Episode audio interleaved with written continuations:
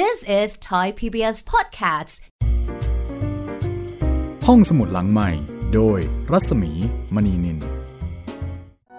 สวัสดีค่ะตอนรับคุณผู้ฟังเข้าสู่รายการห้องสมุดหลังใหม่นะคะสวัสดีคุณจิตรินค่ะสวัสดีพี่มีครับผมเราก็ยังคงมาเจอกันเหมือนเดิมนะคะที่นี่วิทยุไทย PBS ค่ะครับ9 นาฬิกาถึง 10 นาฬิกานะคะยังคงอยู่เป็นเพื่อนคุณค่ะในช่วงเวลาพิเศษ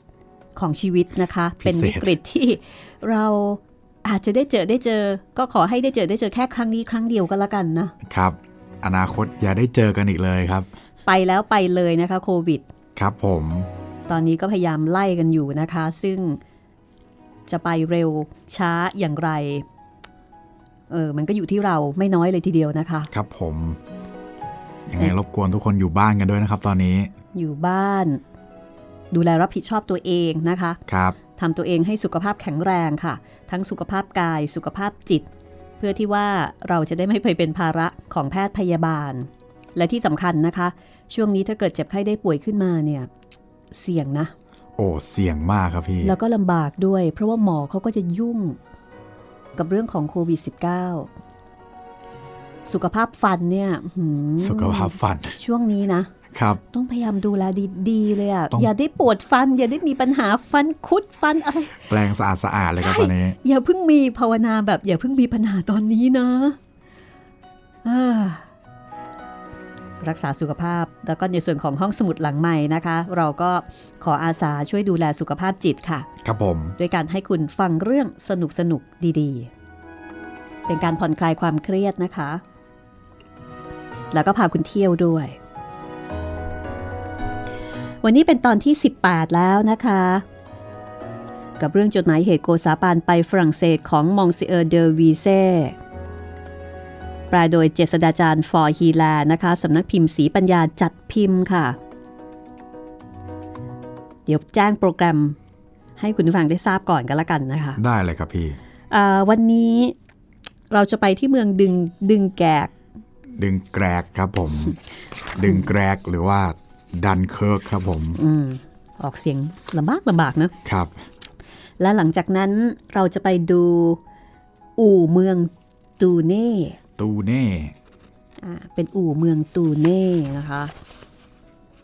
แล้วก็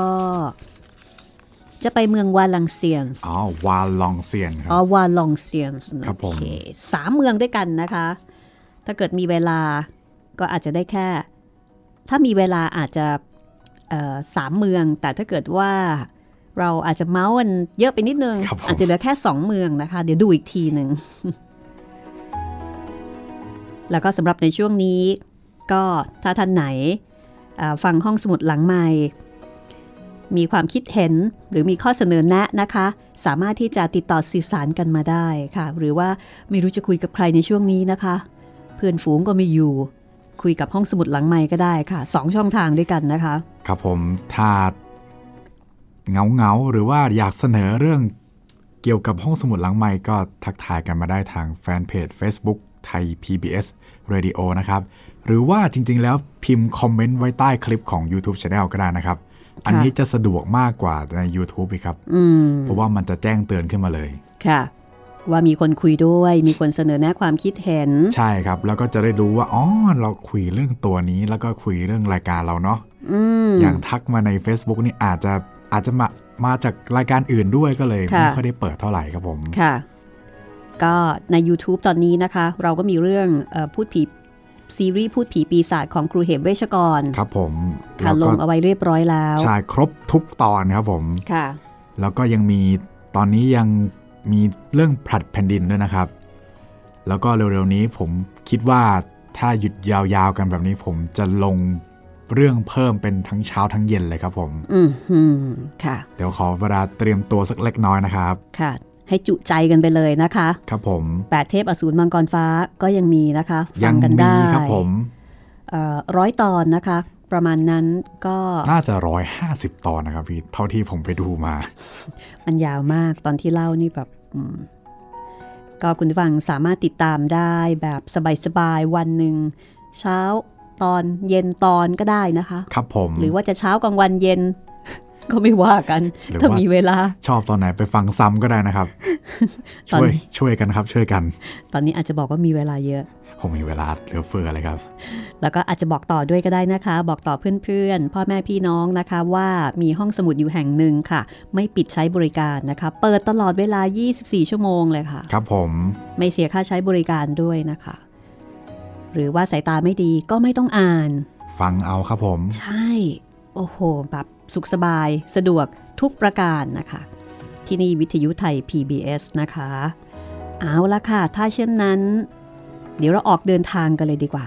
เราจะไปเที่ยวกันต่อนะคะเกาะชายกระเบนของออกพระวิสุทธิ์สุนทรหรือว่าโกซาปานราชทูตคนดังซึ่งป๊อปปูล่ามากในฝรั่งเศสเมื่อ 334-35 ปีที่ผ่านมานะคะ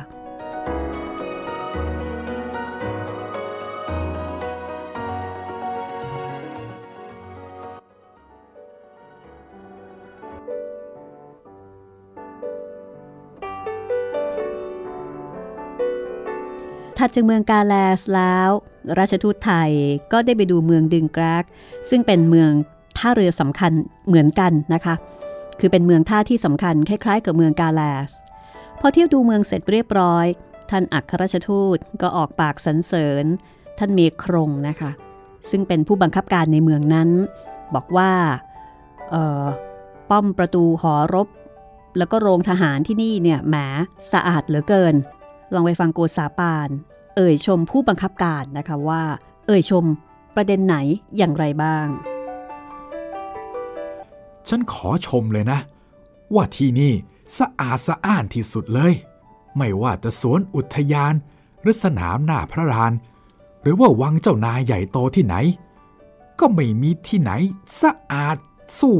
โรงทหารของท่านนี้ได้เลยแม่สะอาดจริงๆคำสรรเสริญของท่านราชทูตนี้เดอวีเซ่บอกว่าถ้าจะคิดดูให้ซึ้งสักหน่อยก็หาใช่เป็นการสรรเสริญเฉพาะความสะอาดในป้อมแล้วก็โรงทหารเท่านั้นแท้จริงเป็นคำสรรเสริญถึงองค์แห่งความสามารถของท่านเมครงอีกชั้นหนึ่งด้วยเพราะว่าธรรมดาผู้ที่รับหน้าที่รักษาความสะอาดในสถานที่อันกว้างขวางที่มีผู้คนอาศัยอยู่มากมายเหมือนที่โรงทหารเมืองดึงแกกนี้แล้วก็ต้องบังคับบัญชาให้มีความสำเร็จโดยเรียบร้อยก็เป็นพยานให้ทราบอยู่ในตัวว่าท่านผู้บังคับการคนนี้เนี่ยเป็นคนที่มีความสามารถพูดอะไรก็เป็นดังนั้นแปลว่าเป็นคนที่มีวาจาศักดิ์สิทธิ์ประจำอยู่ในตัวมิฉะนั้นเมื่อผู้บังคับการคนนี้ไม่อยู่ไหนเลยพนักงานจะทำตามหน้าที่ที่ได้รับมอบหมายโดยเหตุนี้คนที่อาจจะให้คนในบังคับของตัวเองรักษาวินัยรักษาระเบียบโดยเคร่งครัดเช่นการรักษาความสะอาดเป็นต้นจะต้องเป็นผู้ที่มีคุณวุฒิมีความสามารถเหมือนกับท่านเมครงนี้จึงจะสามารถปกครองบังคับบัญชาคนอื่นได้คือที่ชมสถานที่แท้จริงแล้วก็คือชมความสามารถของท่านเมครงนั่นเองแสดงว่าท่านคงเป็นคนที่มีความสามารถในการบริหารจัดการลูกน้องแล้วก็คงเป็นคนที่ลูกน้องเนี่ยให้ความเกรงใจเคารพนับถือแล้วก็ทำตามคำสั่งอย่างเคร่งครัดซึ่งเรื่องนี้ก็เป็นเรื่องที่สำคัญมากกับตัวของผู้บริหารที่สามารถจะทำให้ลูกน้องเชื่อถือตามนั้นได้หรือไม่ก็แสดงว่าที่นี่โดดเด่นในเรื่องของความสะอาดระเบียบวินัยอย่างน่าทึ่งเมื่อลาท่านผู้บังคับการเมครงแล้วราชทูตทั้งหลายก็ได้ออกไปเที่ยวดูเมืองพร้อมกับท่านเดอแวเย่ซึ่งเป็นผู้ดูแลการก่อสร้างตึกรามของหลวงในเมืองนั้นท่านผู้นี้เป็นคนที่คอยอธิบายเรื่องยากๆให้เข้าใจง่ายเช่นราชทูตสยามยังไม่ค่อยมีความรู้ความชำนาญในภาษาฝรั่งเศสส่วนท่านเดอแวเย่เนี่ยก็ไม่รู้ภาษาไทย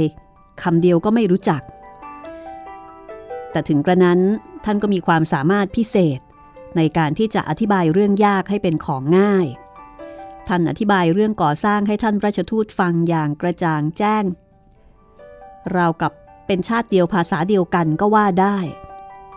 จนราชทูตนั้นชอบใจในช่างคนนี้ไปไหนก็มักจะไปด้วยกันเสมอและถึงกับออกปากว่าอยากจะเอาตัวไปถวายสมเด็จพระนารายมหาราชที่กรุงสยามให้จงได้เพราะว่านายช่างวิเศษแบบนี้ในเมืองสยามกำลังต้องการนัก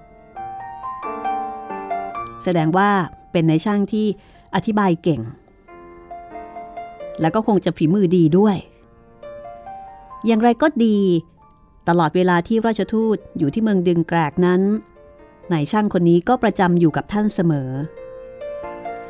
จนที่สุดเมื่อถึงเวลาจะออกจากเมืองไปยังเมืองอิปส์ต่อไปราชทูตก็ยังชวนนายช่างคนนี้ให้ติดตามมาเพื่อที่จะส่งถึงเมืองแบล็กด้วยนายช่างก็ไปค่ะแล้วตอนที่จะอำลากันนั้นราชทูตก็กล่าวกับนายช่างผู้นี้ว่าฉันขอบใจท่านมากนะฉันก็ไม่รู้จะพูดยังไงเหมือนกันเพราะที่ท่านอธิบายเรื่องต่างๆให้ฉันฟังเข้าใจง่ายเนี่ย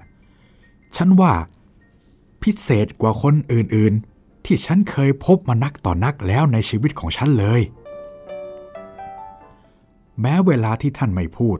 เพียงแค่ทำท่าทางมือไม้ให้ดูเท่านั้นก็ยังรู้เรื่องง่ายกว่าคนอื่นที่อธิบายจนหมดไส้หมดพุงเสียอีกเมื่อท่านราชทูตได้ดูของในเมืองที่มีอยู่บนบกท่านปาตูเล่ซึ่งเป็นพนักงานบังคับการฝ่ายทะเลสำหรับเมืองดึงแกรกนั้นก็ได้มาเชื้อเชิญท่านราชทูตให้ไปดูเรือแพทั้งอู่ประตูน้ำซึ่งอยู่ในบังคับบัญชาของท่านโดยท่านปาตูเล่ก็ได้กล่าวกับท่านราชทูตดังนี้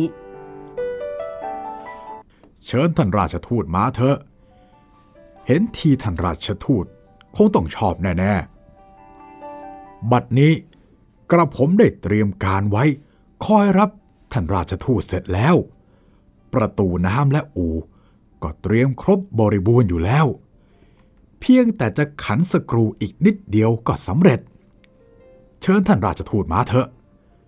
บัดเดียวท่านราชทูตจะได้รู้เห็นสิ่งที่น่ารู้น่าเห็นเป็นอันมากโดยไม่ต้องเปลืองแรงคิดเพราะเห็นกับตาและก็ไม่ต้องเปลืองเวลาดูด้วยเชิญมาเถิดท่านราชทูตออกพระวิสุทธิสุนทรโกษาปานก็ซักถามทันทีว่าอู่แพประตูท่าเหล่านี้เป็นของสร้างแต่โบราณหรือเพิ่งมีขึ้นใหม่ในสมัยพระเจ้าหลุยส์ที่14ล่ะของโบราณก็มีอยู่บ้างเหมือนกันแต่โดยมากเป็นของที่ประดิษฐ์ขึ้นใหม่เป็นหลักอ๋อถ้าอย่างนี้แล้วก็จำเป็นจะต้องไปที่ใดมีสิ่งซึ่งสร้างขึ้นมาโดยรับสั่งของพระเจ้าหลุยส์ที่14แล้วไม่มีปัญหาเป็นต้องไปดูทั้งนั้นเพราะฉันรู้ว่าต้องเป็นของประเสริฐน่าชมเชยเป็นแน่อย่าว่าแต่จะต้องเสียเวลาดูเพียงครู่เดียวเลยถ้าเป็นของน่าดูคู่บารมีของพระเจ้าหลุยส์ที่14แล้วถึงจะต้องดูทั้งวันทั้งคืนก็ไม่นึกเสียดายเวลาสักนิดเดียวพอท่านปาตูเล่เห็นท่านราชทูตออกปากถึงขนาดนี้แล้วท่านก็บอกว่าถ้าท่านราชทูตไม่รังเกียจจะไปเดี๋ยวนี้ก็ยังได้เพราะว่ารถเครื่องพาหนะสำหรับรับท่านราชทูตอุปทูตตรีทูตกระผมได้เตรียมสำรองไว้พร้อมสับแล้วกำลังคอยท่าท่านอยู่หน้าบ้านนี่เองท่านราชทูตจะว่ายังไงล่ะดีเลยไปเดี๋ยวนี้ก็ไปท่านดีเหมือนกันว่าแล้วต่างก็ชวนกันไปขึ้นรถแล้วก็ขับไปยังท่าเมืองดึงแกรก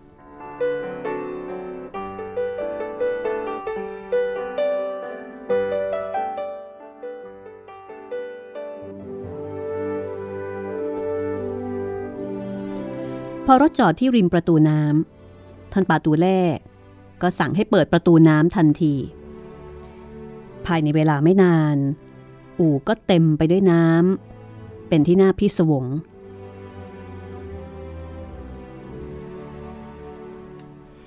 ตราบใดที่ท่านรักษาประตูน้ำเหล่านี้ดีตราบนั้นฉันรับรองได้ว่าอู่เมืองดึงแกรกจะไม่มีวันเสื่อมลงเป็นแน่มีแต่จะเจริญขึ้นอย่างเดียวเท่านั้น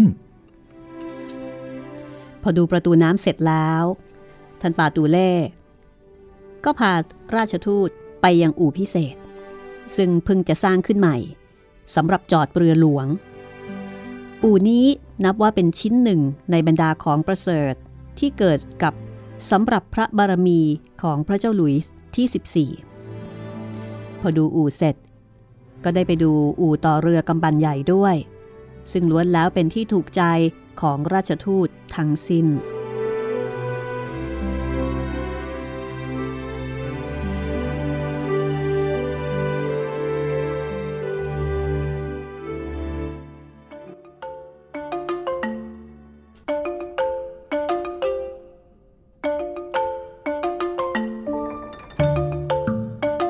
จากนั้นคณะของท่านราชทูตก็ออกเดินทางไปยังเมืองตูเน่ระหว่างทางจากเมืองดึงแกรกไปเมืองตูเน่ได้พักระหว่างทางที่เมืองบาร์กซึ่งเป็นเมืองที่ได้พักรับรอง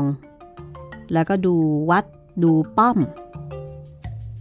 แต่เดอวีเซ่บอกว่าขอยกไม่กล่าวเลยเพราะว่าเป็นไปตามเคยคืออาจจะไม่ได้มีอะไรพิเศษประทับใจมากนักพอถึงวันที่6ก็มาถึงเมืองตูเน่เมืองตูเน่นี้นะคะปัจจุบันเป็นของประเทศเบลเยียมค่ะแต่ในตอนนั้นยังเป็นของฝรั่งเศสตูเน่เป็นเมืองแข็งแรงในทางศึกมีชาโต้หรือว่าป้อมโบราณอย่างใหญ่โตแน่นหนาในว่าคนอังกฤษได้มาสร้างไว้แต่ครั้งโบราณการเข้าเมืองของคณะราชทูตจากสยามเป็นไปด้วยเกียรติยศ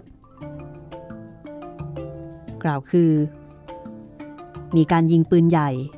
คือยิงสลุดถึง20นัดมีทหารยืนเรียงรายสองข้างทางจากถนนจนถึงประตูเมืองจนถึงที่พักของราชทูตพอกระบวนแห่ราชทูตมาอย่างที่พักแล้วท่านกงเดอโมเลเวียซึ่งเป็นผู้ว่าราชการในจังหวัดตูเน่ก็ได้พาข้าราชการมาคำนับท่านราชทูตท่านเดอซูมงก็ได้ออกมาข้างหน้าคำนับราชทูตพร้อมกล่าวคำต้อนรับแทนข้าราชการอื่นๆทั้งหลายทั้งปวงในเมืองนั้นว่าท่านอัครราชทูตเมื่อนานมาแล้วกระผม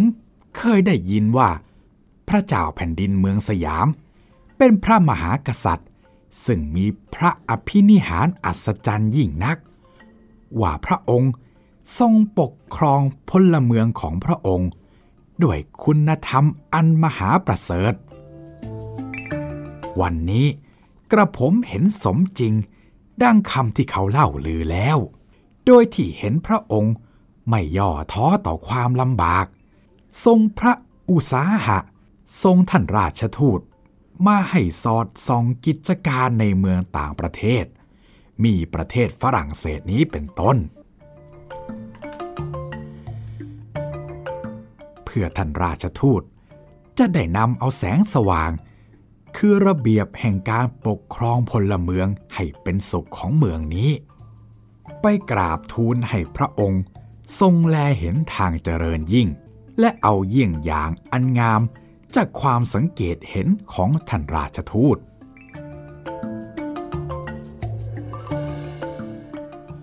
พวกเรารู้สึกปิติยิ่งในการที่ท่านราชทูตได้เดินทางทะเลไกลจากบูรพาทิศถึงเมืองนี้ด้วยปราศจากภัยอันตรายและกระผม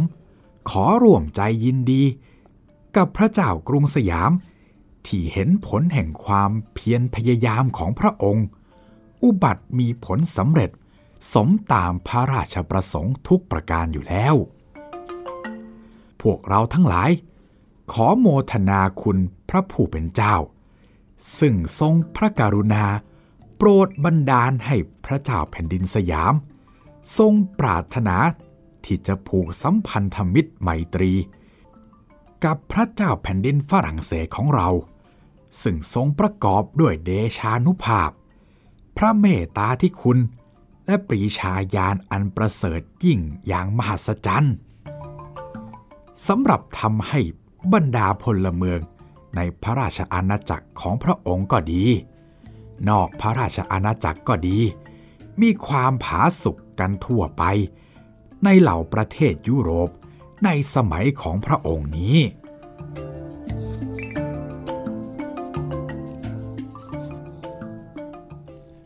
สักขีพยานแห่งพระเมตตาคุณของพระองค์อันหนึ่งคือความพยายามของพระองค์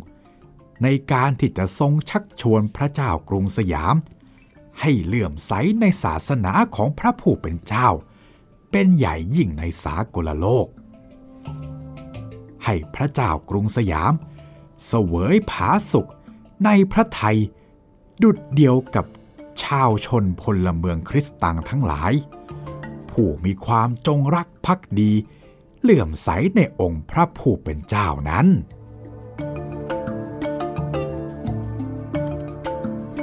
พอกล่าวดังนี้แล้วท่านเดอซิมงก็นำของกำนันมาให้ท่านราชทูตในนามของเมืองตูเน่ประกอบด้วยขวดเหล้าองุ่นเก่าประมาณ10ขวดแล้วท่านก็คำนับถอยออกมาให้ห่างในที่อันควรพร้อมด้วยข้าราชการอื่นๆขวดเหล้าองุ่นเก่านี่เข้าใจว่าน่าจะหมายถึงไวน์ที่หมักนานๆแล้วมั้งคะคงไม่ได้หมายถึงขวดเก่าๆแต่เพียงอย่างเดียวเพราะว่าของทางฝรั่งเศสไวน์ยิ่งหมักบ่มนานเท่าไหร่ก็ยิ่งดีอันนี้เข้าใจว่าน่าจะเป็นเช่นนั้นนะคะคือให้ไวน์อย่างดีมา10ขวดแล้วก็ในการครั้งนี้นะคะโกษาปานของเราเนี่ยก็ได้กล่าวตอบค่ะท่านทั้งหลายพระเจ้ากรุงสยามทรงพระราชประสงค์จะกระทำมิตรไมตรีกับพระเจ้าแผ่นดินฝรั่งเศสจึงได้ให้ฉันและคณะทูตมาเจริญทางพระราชไมตรีให้สนิทสนมก็เป็นพระเดชพระคุณอันล้นพ้นฝ่ายข้างหนึ่งแต่ว่าการต้อนรับของพระเจ้ากรุงฝรั่งเศสก็เต็มไปด้วยความเมตตากรุณาเหลือล้นเหมือนกันการที่จะเตรียมทางทำมิตรไมตรีจึงเป็นการสะดวกสบายแก่เราทั้งหลายไม่ได้หนักอกหนักใจอะไรเลยกลับเป็นเกียรติยศและขวัญหูขวัญตาอย่างพิเศษพิสดารอีกส่วนหนึ่งด้วยเช่นที่เมืองตูเน่นี้เป็นต้นการต้อนรับของท่านก็เป็นที่เชื่อมมิตรไมตรีจิตในระหว่างกันและกันอย่างสนิทเสน่หาฉันจึงขอแสดงความขอบคุณต่อท่านทั้งหลายในโอกาสนี้ด้วย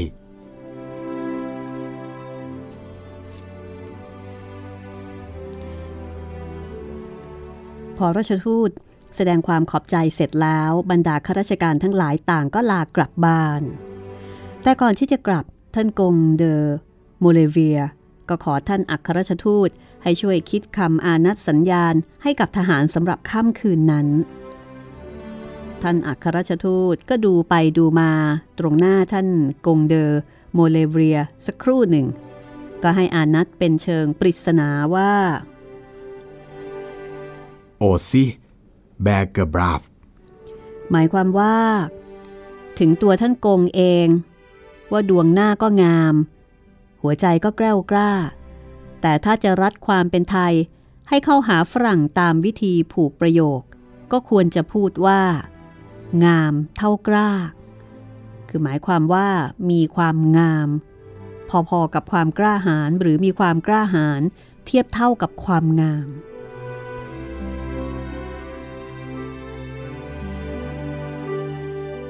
พักสักครู่นะคะเดี๋ยวกลับมาเที่ยวเมืองนี้กันต่อค่ะ This is Thai PBS Podcast ห้องสมุดหลังใหม่โดยรัศมีมณีนิน มาถึงช่วงที่2นะคะตอนนี้เรายังอยู่ที่เมืองตูเน่ตูเน่หรือตูแนครับผมตูเน่ตูแนตูหน้าได้ไหมไม่ได้ครับพี่ต้องเป็นตูแนครับตูแน่เท่านั้นคนอื่นไม่แน่สักคนอ๋อเว้ยตายละ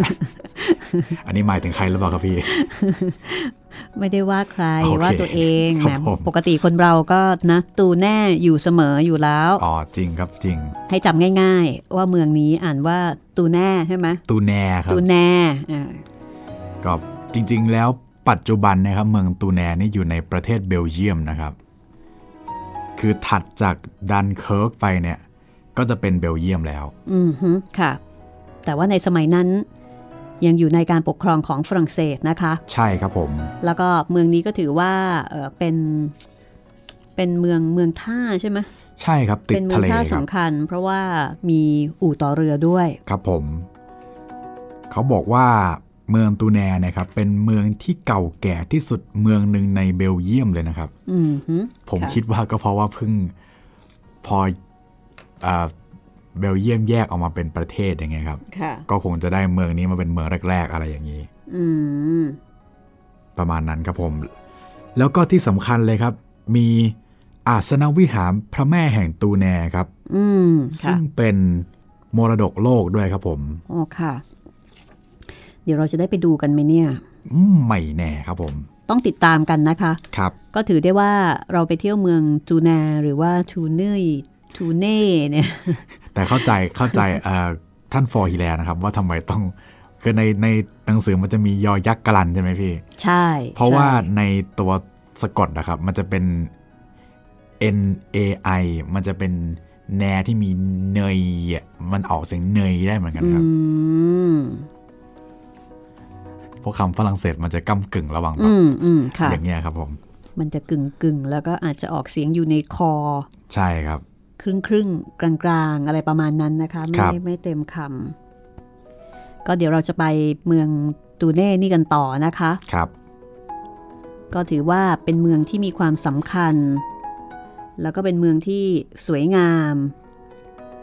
แล้วก็ที่นี่เนี่ยก็รู้สึกว่าโกษาปานก็จะได้เรียนรู้เกี่ยวกับเรื่องของการต่อเรือของงานช่างนะคะเพราะว่าเป็นเมืองท่าก็ถือว่าเป็นการดูงานที่คุ้มค่ามากนะคะคุ้มครับผมแค่นี้ก็เกินคุ้มไปเยอะแล้วครับคิดว่าไปดูอะไรต่อมีอะไรหลายอย่างซึ่งล้วนแล้วแต่เป็นสาระที่สำคัญทั้งนั้นเลยครับผมคือสมัยก่อนนี่ยังไม่มีแบบช้อปปิ้งใช่ไหมอ๋อใช่ครับการเดินทางของเราซึ่งเป็นการดูงานในปัจจุบันนี้ก็มีคนครหาบอกว่ามักจะหนักไปในทางช้อปปิ้งซะมากกว่าใช่ครับแต่ว่าอันเนี้ยก็เป็นการดูงานจริงๆถ้าในปัจจุบันก็คงจบแค่ชองเซลิเซ่ครับไม่ต้องไปไหนแล้ว จบที่ร้านแบรนด์เนมแถวๆนั้นครับผมแต่อันนี้ก็คือว่าไปทั่วเลยแล้วก็ไปในสถานที่ที่สามารถจะเก็บเกี่ยวองค์ความรู้เอากลับมาพัฒนาประเทศได้อีกต่างหากนะคะคุณผู้ฟังกำลังติดตามทริปของออกพระวิสุทธิสุนทรพระกัลยาหลวงกัลยาราชมัยตรีนะคะแล้วก็ขุนศรีวิสารวาจาค่ะอันนี้คือคณะทูตซึ่งประกอบด้วยราชทูตอุปทูตแล้วก็มีตรีทูตนะคะแล้วก็มีผู้ติดตามอีกในสมัยสมเด็จพระนารายมหาราชไปยังแผ่นดินของพระเจ้าหลุยส์ที่14ในฝรั่งเศส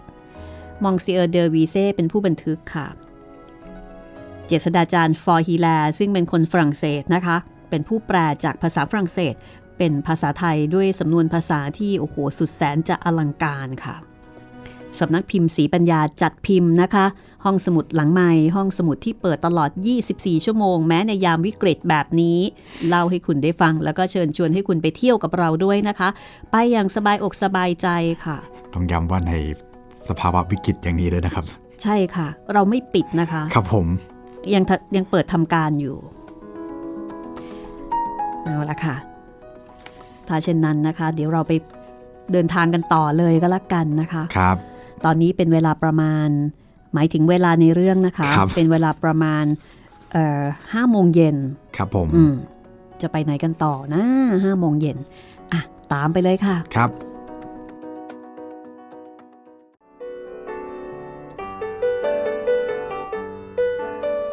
เวลาประมาณ 5 เย็นสังฆราชเมืองตูเนกับท่านเดอแมกรินีผู้บังคับการในป้อมค่ายก็ได้ไปหาท่านราชทูตถึงอย่างที่พักพอเวลาค่ำก็มีการจุดดอกไม้ไฟที่ศาลากลางเพื่อเป็นการเฉลิมฉลองรื่นเริงในการที่ราชทูตเดินทางมาถึงเครื่องร้านที่ตั้งดอกไม้สูงประมาณ 4-5 เมตรกินเนื้อที่ประมาณ8 ตารางเมตรนะคะที่ตรงกลางมีรูปช้างอยู่2รูปตั้งอยู่บนฐานสูงในระหว่างช้างก็มีรูปดวงอาทิตย์ที่ส่องแสงไปทั่วทุกทิศนอกนั้นตามรอบตัวช้างก็ดีตามบริเวณรอบดวงอาทิตย์ก็ดียังประดับประดาด้วยคำอวยชัยให้พรแก่พระมหากษัตริย์ของทั้งสองพระนครคำอำนวยพรของพระเจ้ากรุงฝรั่งเศสคือพระเจ้าหลุยส์ที่14ติดอยู่ในบริเวณดวงอาทิตย์ซึ่งเป็นเครื่องหมายของพระองค์คือดวงอาทิตย์ก็เป็นสัญลักษณ์ของพระเจ้าหลุยส์ที่14ในขณะที่คำอำนวยพรถวายแด่พระเจ้ากรุงสยามคือสมเด็จพระนารายมหาราชก็ติดอยู่กับรูปช้างช้างก็เป็นเครื่องหมายของชาติสยามและตอนที่เขียนคำอำนวยพรชัยนี้มองเซอร์เดอวีเซบอกว่าก็เกิดปัญหาคลุกคลักอยู่สักหน่อยคือตามธรรมดาของฝรั่ง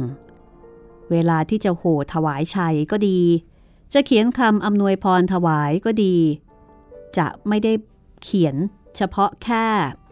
ร้องชัยโยหรือว่าขอให้ทรงพระเจริญเหมือนกับเมืองไทยคือมักจะไม่ได้เขียนแค่นี้แต่มักจะเพิ่มการออกพระนามเติมลงไปด้วยเช่น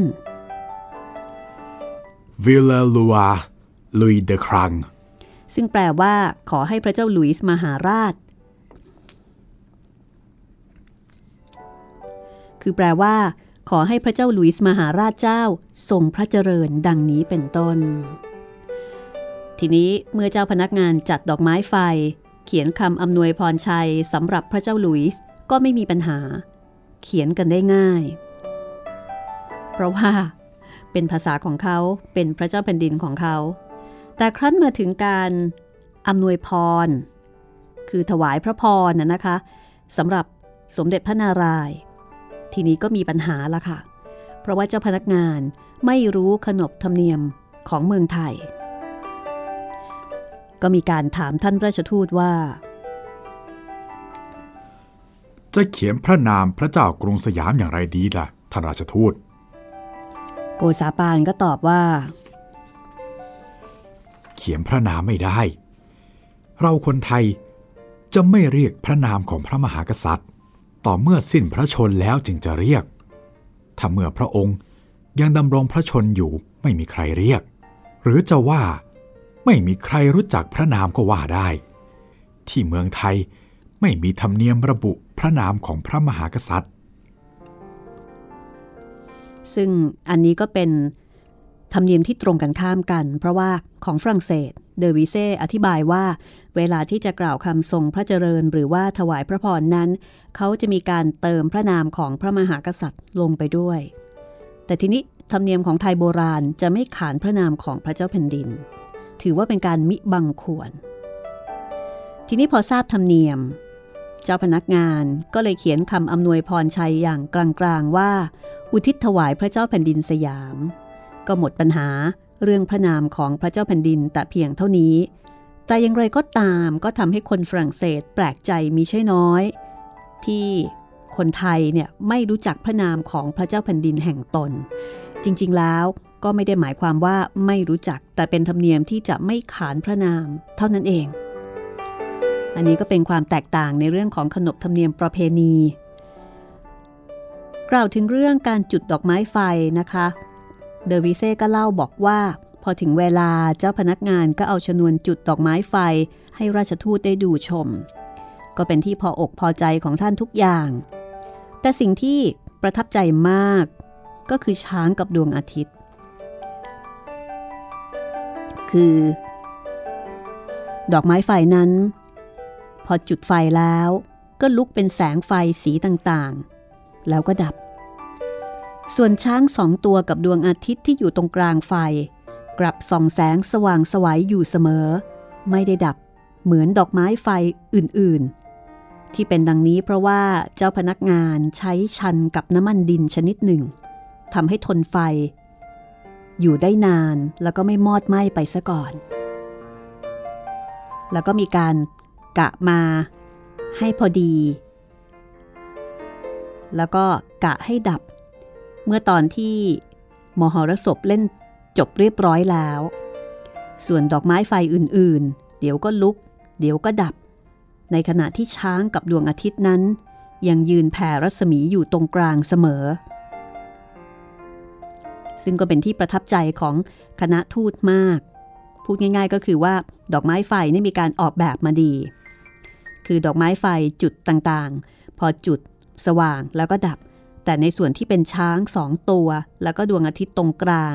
ซึ่งเป็นสัญลักษณ์ของพระมหากษัตริย์ของสองเมืองสองจุดนี้ไม่ดับนะคะครั้นจุดดอกไม้ไฟแล้วราชทูตก็ไปดูเครื่องสูบน้ำสี่สูบซึ่งมีอยู่ในที่นั้นพร้อมกับซักถามเจ้าพนักงานนี่เป็นเครื่องอะไรกันซึ่งเจ้าพนักงานก็ตอบทันทีว่าอ๋อเครื่องนี้เป็นเครื่องสำรองน้ำเตรียมไว้ล่วงหน้าเพื่อหากว่าเกิดอัคคีภัยขึ้นเมื่อใดจะได้พ่นน้ำดับไฟนั้นเสียให้ทันท่วงทีไม่ต้องเกิดอันตรายโกษาปานไม่คุ้นกับเครื่องสูบน้ำชนิดแบบนี้ก็เลยขอให้เจ้าพนักงานเนี่ยเปิดสูบทดลองให้ดู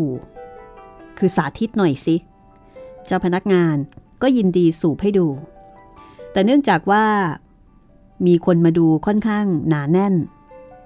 คือเดวิเซ่บอกว่าคนเนี่ยมากันจนล้นหลามถนนบรนแคมไปหมดเลยจะสูบเฉยๆไม่ให้โดนใครก็ไม่ได้ก็เลยกลายเป็นความสนุกสนานกับการที่ผู้คนซึ่งมาดูเนี่ยถูกสายน้ำสูบฉีดเข้าหูเข้าตาวิ่งตัวเปียกเอาตัวรอดกันแบบอลหม่านพอสูบน้ำให้ดูแล้วท่านตรีทูตคือคุณศรีวิสารวาจาก็ลุกจากที่นั่งเพื่อไปดูเครื่องสูบใกล้ๆให้รู้ว่าเป็นเครื่องชนิดใดกันแน่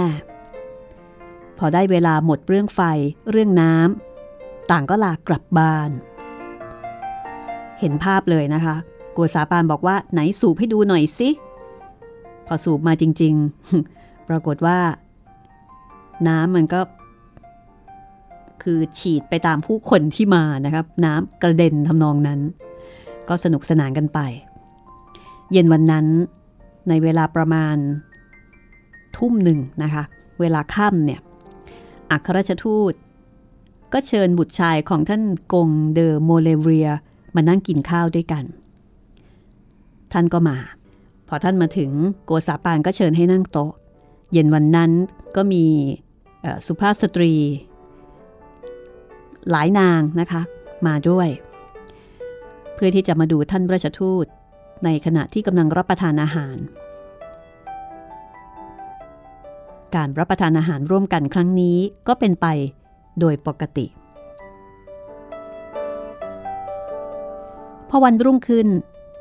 ท่านกงเดอโมเลเวียให้รถ3 คันมารับคณะราชทูตไปที่เมืองตูเน่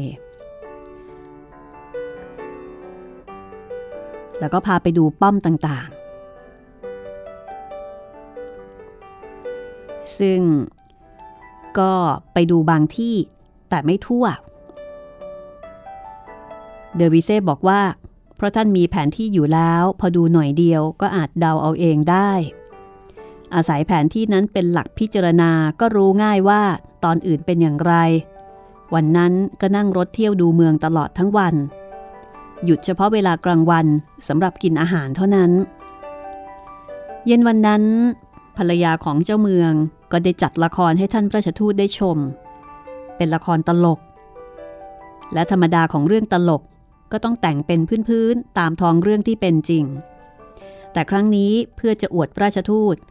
ก็เลยเล่นเรื่องตลกให้แต่งแบบคนโรมันสมัยโบราณทำท่าทางไว้ภูมิฐานจึงกลับเป็นของตลกขนองผิดกว่าที่คาดเอาไว้เสียอีกก็เป็นอันว่าได้อวดถึงสองอย่างได้อวดเสื้อผ้าแพงๆงามๆครั้งโบราณให้ท่านราชทูตได้ดูชมแล้วก็ได้เล่นละครเรื่องตลกแปลกกว่าทุกคราวพอละครเลิกท่านผู้บังคับการทหารก็ได้ขอคำอานัตสัญญาณจากราชทูตอีกครั้งซึ่งครั้งนี้นะคะท่านคิดให้ว่าเยมักเปลดิบาตงอากงบาตากเดเลเปหมายความว่าซ้ายถือไม้ขวาถือดาบทั้งนี้เพื่อเป็นเกียรติยศแก่ท่านกงเดอโมเลเรียซงซึ่งท่านเป็นผู้ที่สูงอายุแล้วนะคะไปไหนก็ต้องถือไม้เท้าอยู่เสมอแต่ว่าถึงจะแก่ขนาดนั้นหรือว่าสูงวัยขนาดนั้นท่านก็มีหัวใจราวกับคนหนุ่มยังคงทำศึกสงครามได้อย่างเข้มแข็งคำอานัตนี้ใครได้ยินเข้าก็เป็นต้องออกปากชมว่าคมคายดีเหลือเกิน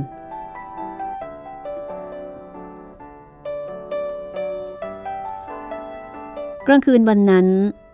ท่านผู้ว่าราชการเมืองตูเน่ก็ได้พาคณะของราชทูตไปดูการยิงปืนใหญ่ไปดูการทิ้งลูกระเบิดแล้วก็อื่นๆซึ่งเกี่ยวกับยุทธวิธีอีกหลายอย่างซึ่งก็เป็นที่ชอบอกชอบใจของคณะทูตเรื่องที่ชอบมากที่สุดก็คือการที่เจ้าพนักงานไม่ปิดบังอะไรคือไม่กักอยากดูอะไรก็ชี้อธิบายให้ดูให้ฟังจนเป็นที่พอใจเข้าใจไปทุกครั้งพอดูการยิงปืนแล้วก็กลับมากินข้าวที่บ้านเวลากินข้าวก็ได้ฟังเครื่องสังคีตหรือว่าดนตรีต่างๆอีกรุ่งขึ้นเวลา 9 นาฬิการาชทูตก็ไปเชิญท่านกงโมเลเรียมานั่งกินข้าวด้วยกันซึ่งท่านก็มาจากนั้นก็พากันไปดูวัดใหญ่ที่มีอยู่ในเมืองนั้น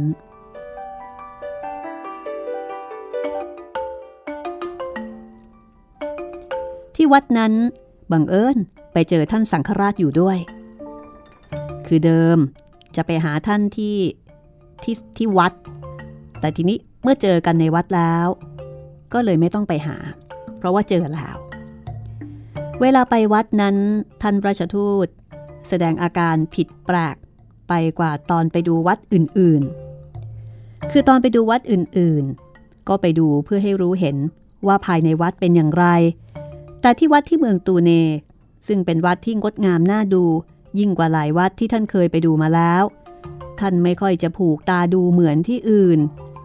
แต่มีท่าทีสำรวมจิตเสงี่ยมกายราวกับจะถูกพระดลใจให้เกิดเลื่อมใสศรัทธาเช่นนั้นท่านราชทูตได้กล่าวกับท่านสังฆราชในเมืองตูเนนั้นว่าขอให้ท่านเจ้าคุณได้ช่วยสวดภาวนาอุทิศให้พวกเรามากๆนะฉันยังรู้สึกมืดมนไม่เห็นแจ้งในข้อการข้างหน้าอีกมากมายควรที่เจ้าคุณจะเอาเป็นธุระวิงวอนขอแต่พระเจ้าเที่ยงแท้ให้ฉันหายมืดมนกลับเห็นแสงสว่างเถิดส่วนท่านสังฆราชก็ตอบกลับโกษาปานว่าท่านราชทูตอย่าเดือดร้อนในเรื่องนี้เลยอย่าว่าแต่เราเท่านั้นยินดีสวดอุทิศให้ท่านที่ไม่เห็นความจริงให้ได้แลเห็นถึงแม้นสัพปุรุษทั้งหลายในทั่วจังหวัดพระศาสนาก็ย่อมต้องสวดอุทิศให้สำเร็จเป็นดังนั้นอยู่ทุกวันมิได้ขาดขอให้ท่านราชทูตทำใจให้เลื่อมใสตามความเห็นที่มีอยู่ก็พอแล้วถ้าท่านราชทูตอุตส่าห์เสมอที่จะปฏิบัติตามความเห็นที่มีอยู่แล้วนั้นก็อย่าวิตกไปเลยสักวันใดวันหนึ่งพระเจ้าเที่ยงแท้ คงทรงพระมหากรุณาโปรดดลใจให้ท่านราชทูตแลเห็นและกระจ่างแจ้งในทุกข้อซึ่งเวลานี้ท่านราชทูตยังมีความสงสัยสนเท่อยู่